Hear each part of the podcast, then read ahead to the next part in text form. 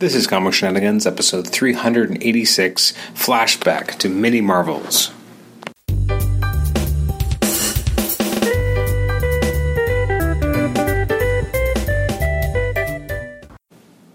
Welcome to the Comic Shenanigans podcast. This is episode 386. I'm your host, Adam Chapman, and in today's episode, we're going to do a flashback to Mini Marvels. Uh, for those who don't know, the Mini Marvels were uh, an absolutely adorable collection of stories that were originally run as part of the uh, the bullpen uh, bulletins uh, back in the late 90s by Chris Giarrusso. Um, it was originally part of the Bullpen Bit strip.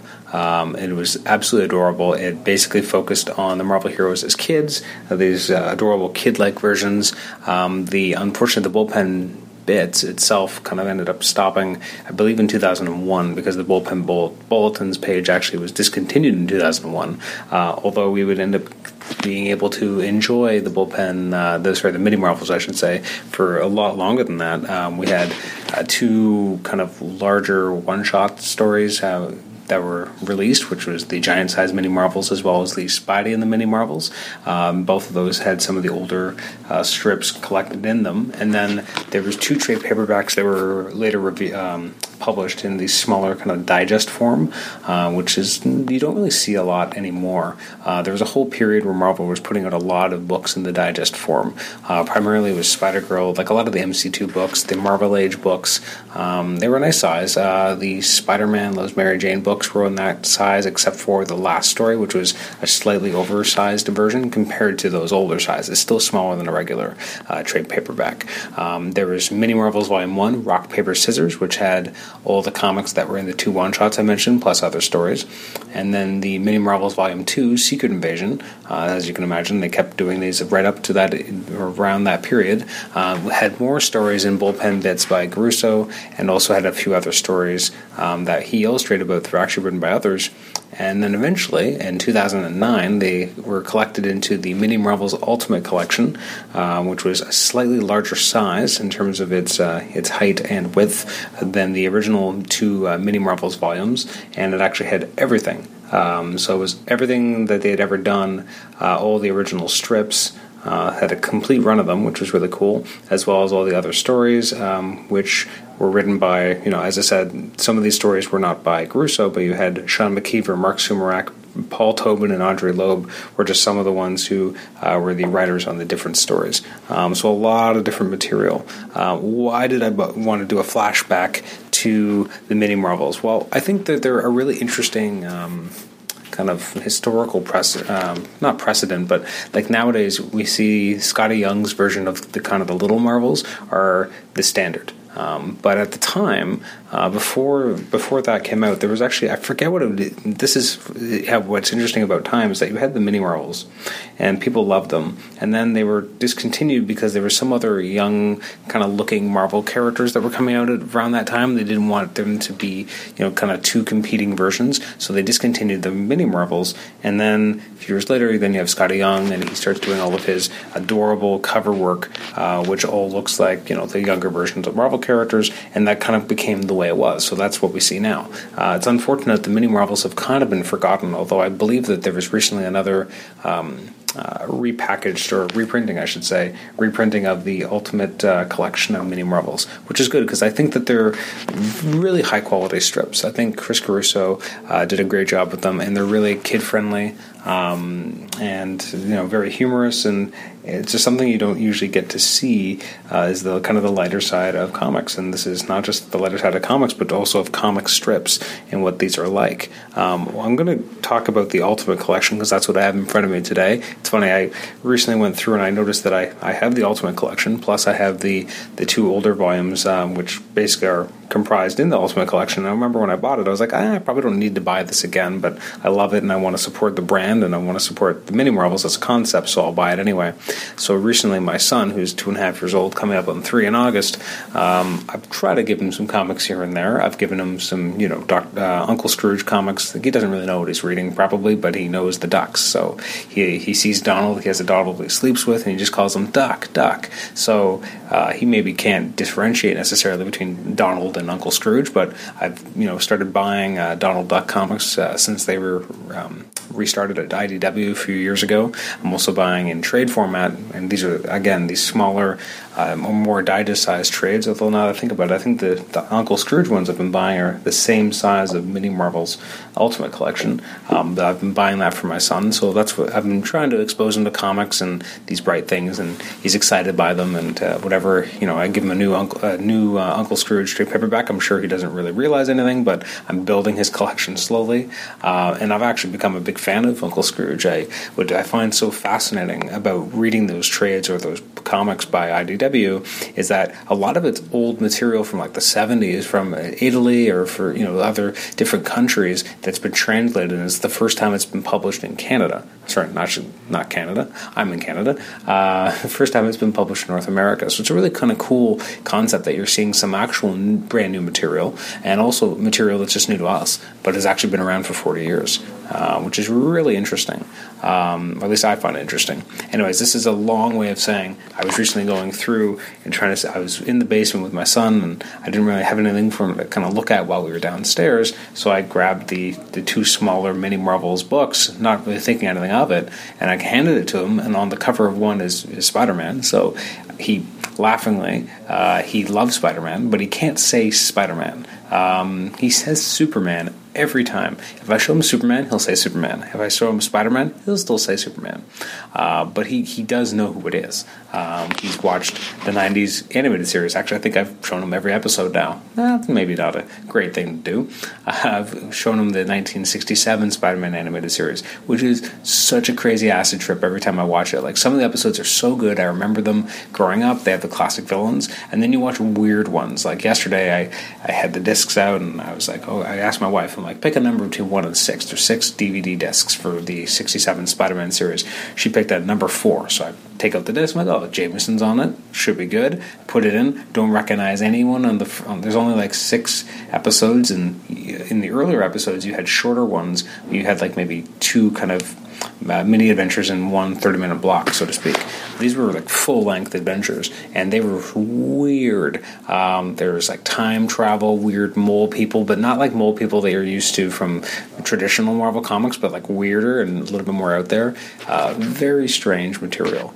Um, Anyways, I don't even know why I was talking about that. Anyway, the other thing, why he, why my son knows Spider Man. So he looked at the Mini Marvels cover and he was like, you know, Superman, Superman. And he looked at the second one and had uh, Wolverine on it, and he, goes, he calls Wolverine Wolvie.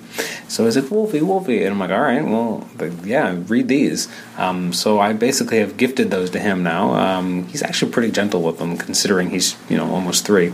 Uh, and so now I'm glad that I bought those and also bought the Ultimate Collection because that's now mine.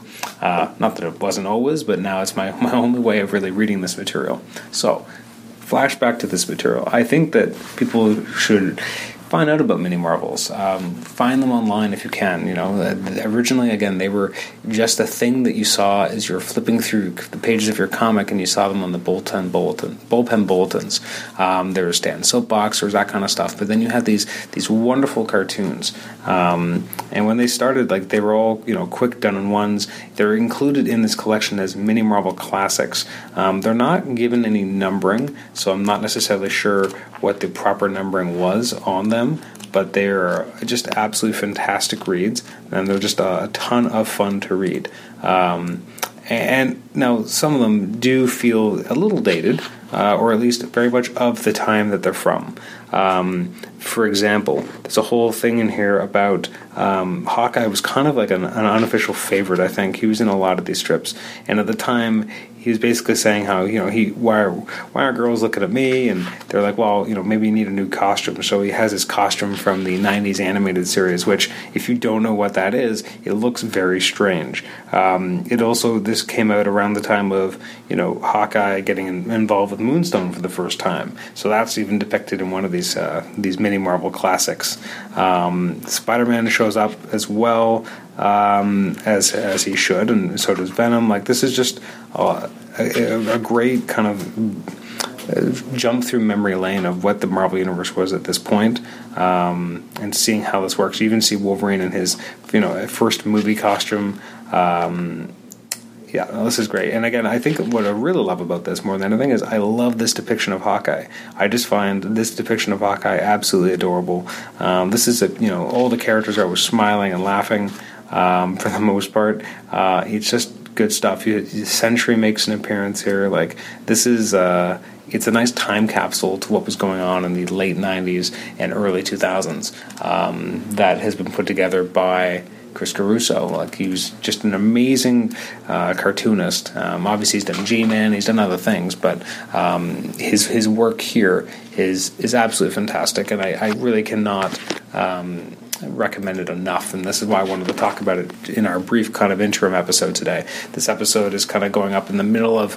We've had uh, some great uh, conversation episodes recently. Uh, unfortunately, the one that was originally scheduled to go up as episode 386 got delayed just because I've been out of town and haven't had the, the, the, chance to properly edit our conversation with John Semper Jr., which will be our next episode, episode 388 now. So this episode is kind of more of an interstitial episode. I just wanted to kind of make sure we had some content for the week, and uh, this was something I really wanted to talk about. Um, the the longer stories are still fun. I there's just something about the immediacy of these of the uh, actually of the original strips. The original strips just um, they're they're quick and to the point. They're you know they're classic cartoons. Um, there's like something you'd read in a newspaper. You know the, the you know I think the the most amount of panels that they ever have is maybe like six, and those are smaller panels. But for the most part, you know you've got you know, I guess actually a lot of these do go the full six panels. There's a lot of speech. Uh, they cram in some fun jokes. Um, but no, this is this is really good stuff. And again, not all of it's written by Giarrusso, as I said. Some of it is by um, other writers, including Sean McKeever, um, etc. There's a whole there's some funny uh, Hulk ones where you have Blue Hulk and Red Hulk and Green Hulk. So again, when these things were really new, and when Red Hulk was first introduced, you, they you started seeing a mini Marvel version of him as well. Uh, there's a, a, whole Planet a World War Hulk, I should say, uh, storyline uh, that comes in here. So again, that would I forget what year that was. I feel like that was like 2007 or so. So you still have more modern concepts being broached here. Uh, I think even Civil War and like the Illuminati is here. Um, there's a great sequence in the World War Hulk one that I'll always remember where uh, you have the Hulk coming on the screen and he's talking to all the heroes and saying that you know what the Illuminati or as he, he calls them the Illuminators did, and he says Illuminator Illuminators or uh, sorry, illuminators, I should say. Illuminators shot me into outer space. Now I will smash them. And then Korg comes on the screen and goes, "That was a haiku, chumps." And then the next page, or next panel, I should say, is just all the heroes counting out the words uh, that were in that haiku. Um, there's some really funny gags uh, that they do in here. And um, I, th- I, think if you're a fan of comics and of these characters, you'll enjoy what they put together here because it's it's, it's fun. It's at times silly, but um, there's a whole sequence, or not a sequence, I should say. There's a whole story with Wolverine uh, trying to get some cereal, which is I think he's wearing his X Men Evolution costume. Like as I said, this is these at times do feel like they're. Um, uh, these are the X Men Evolution costumes. Yeah, it definitely feels like a snapshot of what they were wearing at the time. Like I've never seen this version of Blob. I didn't watch X Men Evolution, so I'm guessing that's why he looks like this. Even Sabretooth and Toad looks like their X Men Evolution counterparts. So there's a lot of uh, great kind of callbacks to that period. So this is what I wanted to do with these flashback um, episodes: is kind of look at these these things that are a great kind of encapsulation of a time period. Um, and I feel like a lot of the Marvel comics in the last 10, 15 years in the main continuity, not just you know fun stuff like the mini marvels, have started to feel like this. That you go back and read Civil War, and you're like, "Oof, that's a completely different world." Um, almost too much so. Like you, you can go from one year to another, and there's it seems like there's such a huge difference between uh, the different years that were being created in those. Uh, you know, because they kept changing the status quos uh, to such extremes each time. Uh, they almost couldn't help themselves. Um, but yeah, I, definitely do recommend that you know people seek out these uh, these collections. You can always go back and find the original bullpen bits, um, but they're a lot harder to do.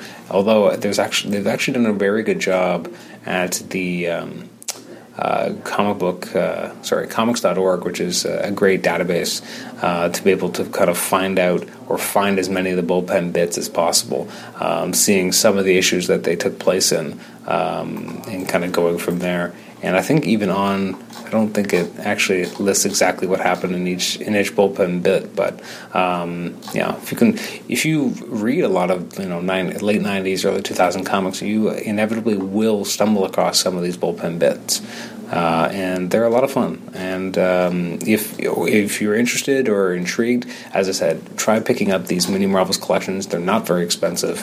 Um, they're you know in s- smaller format than you would normally see um, from Marvel's collections, um, and they're just such a hoot. And Hawkeye is by far my favorite character that shows up uh, in these. I think uh, they've just done such a good job with him and uh, illustrating him. And I think the original think there have been a few reprintings of the Mini Marvels Complete Collection. I think the most recent, I think there was one that came out not long ago, and uh, there was another printing before that in 2013. So you, sh- you should still be able to find these.